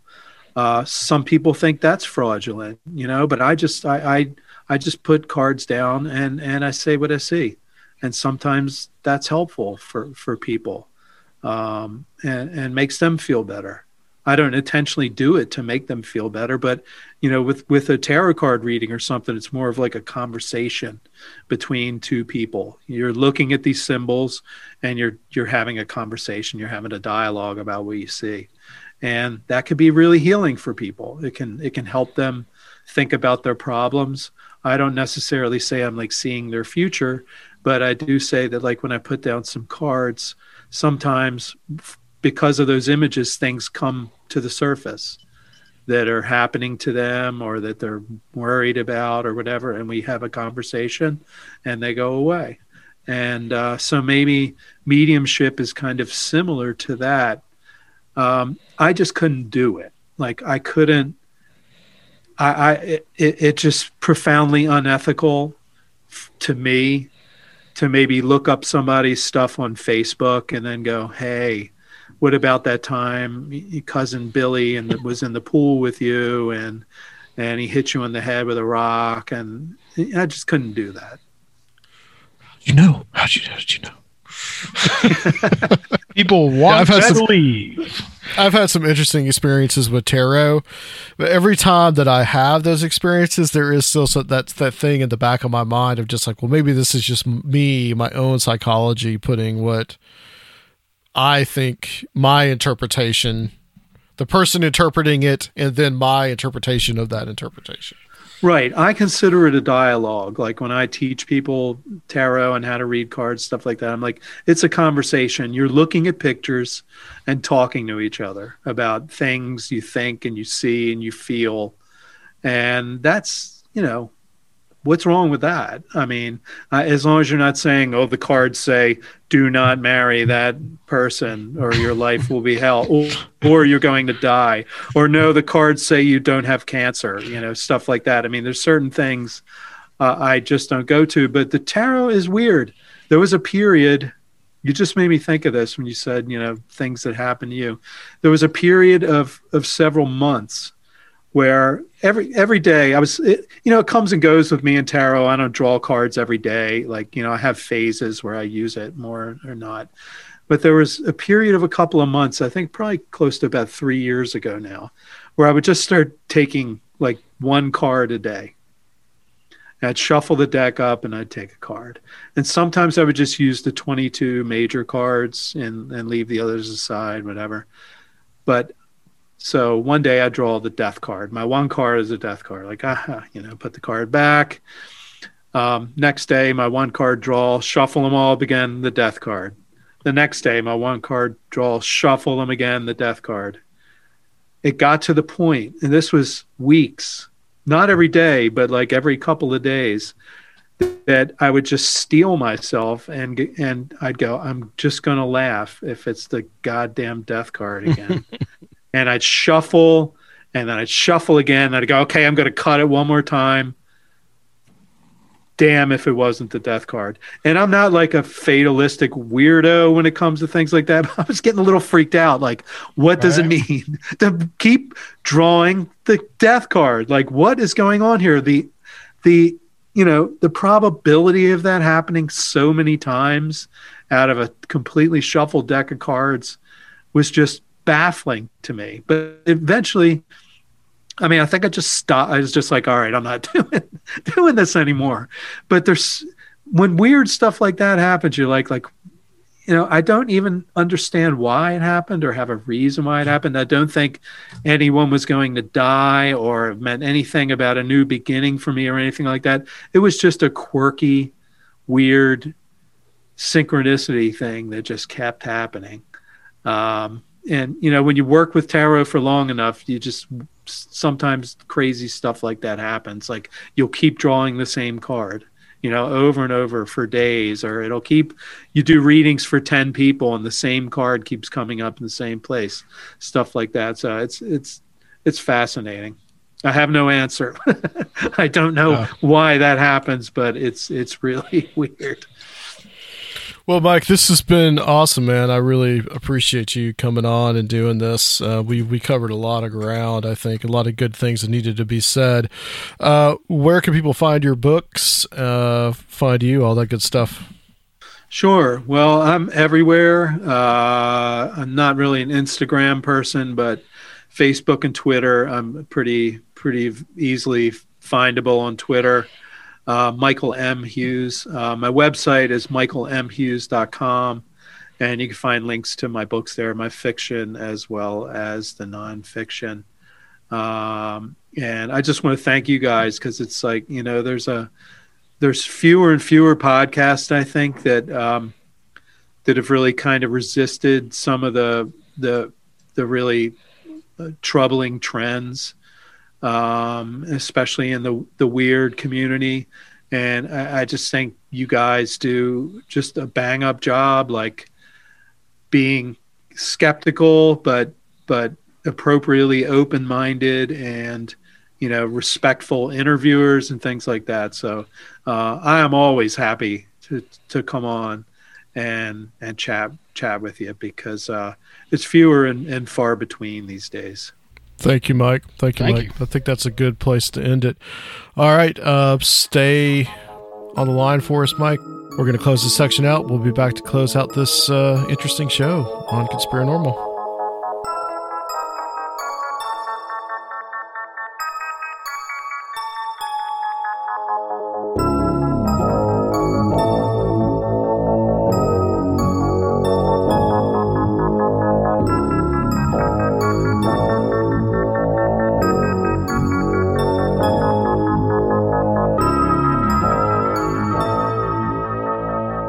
All right, guys, welcome back to Conspiranormal. We're here to briefly close out the show.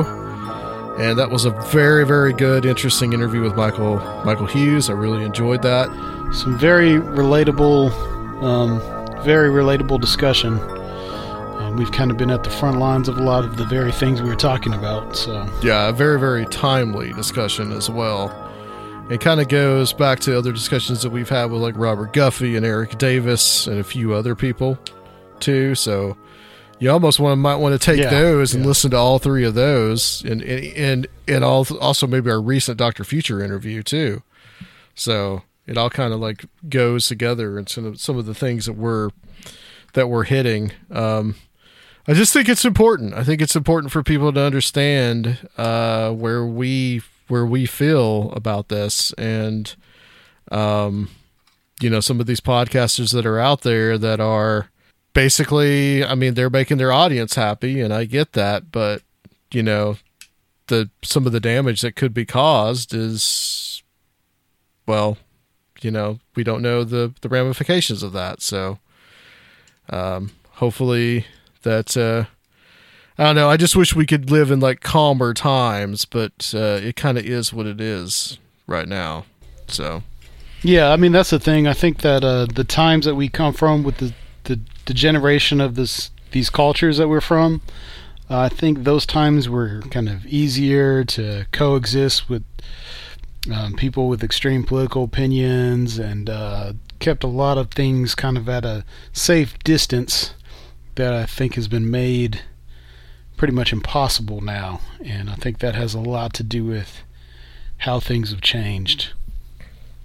Hey guys, we've talked a lot about this on our Patreon. If you guys want to go back and and listen to that, if you already are a Patreon, if you are not, consider becoming one.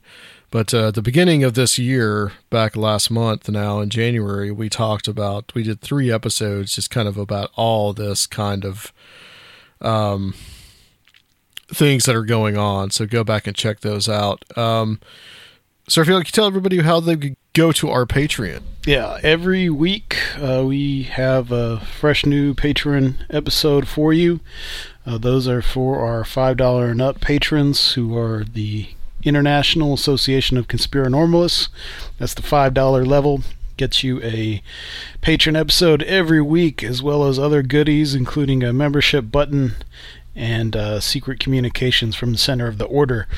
Uh, at we did just enjoy our first uh, ball of the Mystic Crew, which is a monthly hangout for our ten dollars and up patrons.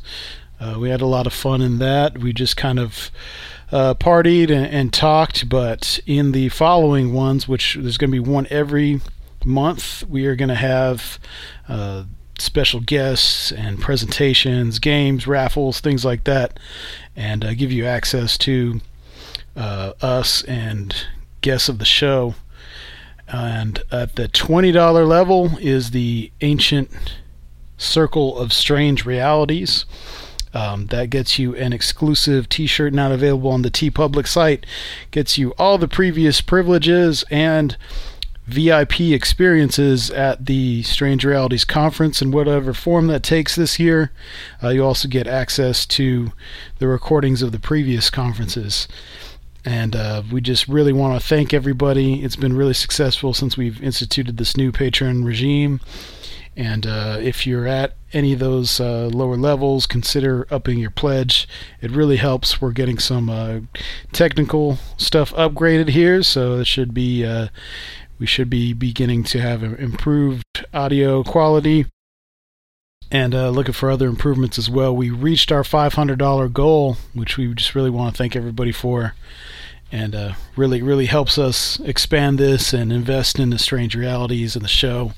We really appreciate it, guys. Yes, absolutely. Thank you so much for um, for helping us out, and uh, we are going to be trying to give you the much Uh, content as we possibly can. Uh, speaking of which, uh, join us uh, this coming fr- Friday or Saturday. We are going to be, from when the time that this posts, we are going to be talking on our Patreon about uh, the Surviving Death miniseries, uh, documentary series on Netflix, and just some of our thoughts about it. So uh, join us there. And next week, Christopher Ernst is going to join us. We'll be back next time with Conspiracy. Norm.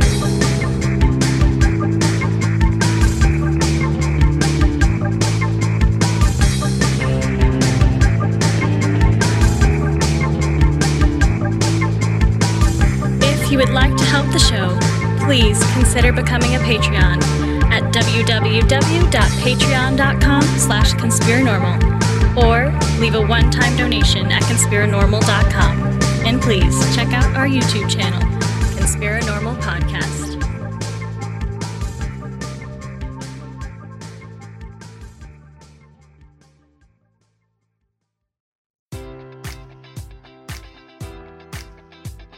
Enjoy all your favorite sports like never before at BetMGM. Sign up using code Buckeye and receive up to fifteen hundred dollars back in bonus bets if you don't win your first bet. When you register with BetMGM, you'll get instant access to a variety of parlay selection features, live betting options, and the best daily promotions in the business. And with BetMGM at your fingertips, every play and every game matters more than ever. Place your money line, prop, or parlay bets with the king of sportsbooks today. Sign up using code Buckeye and receive up to fifteen hundred dollars back in bonus bets if you don't win your first bet. BetMGM and GameSense remind you to play responsibly, twenty-one plus and present in Ohio, subject to eligibility requirements. Rewards are non-withdrawable bonus bets that expire in seven days. Gambling problem? Call one eight hundred gambler in partnership with M G M Northfield Park.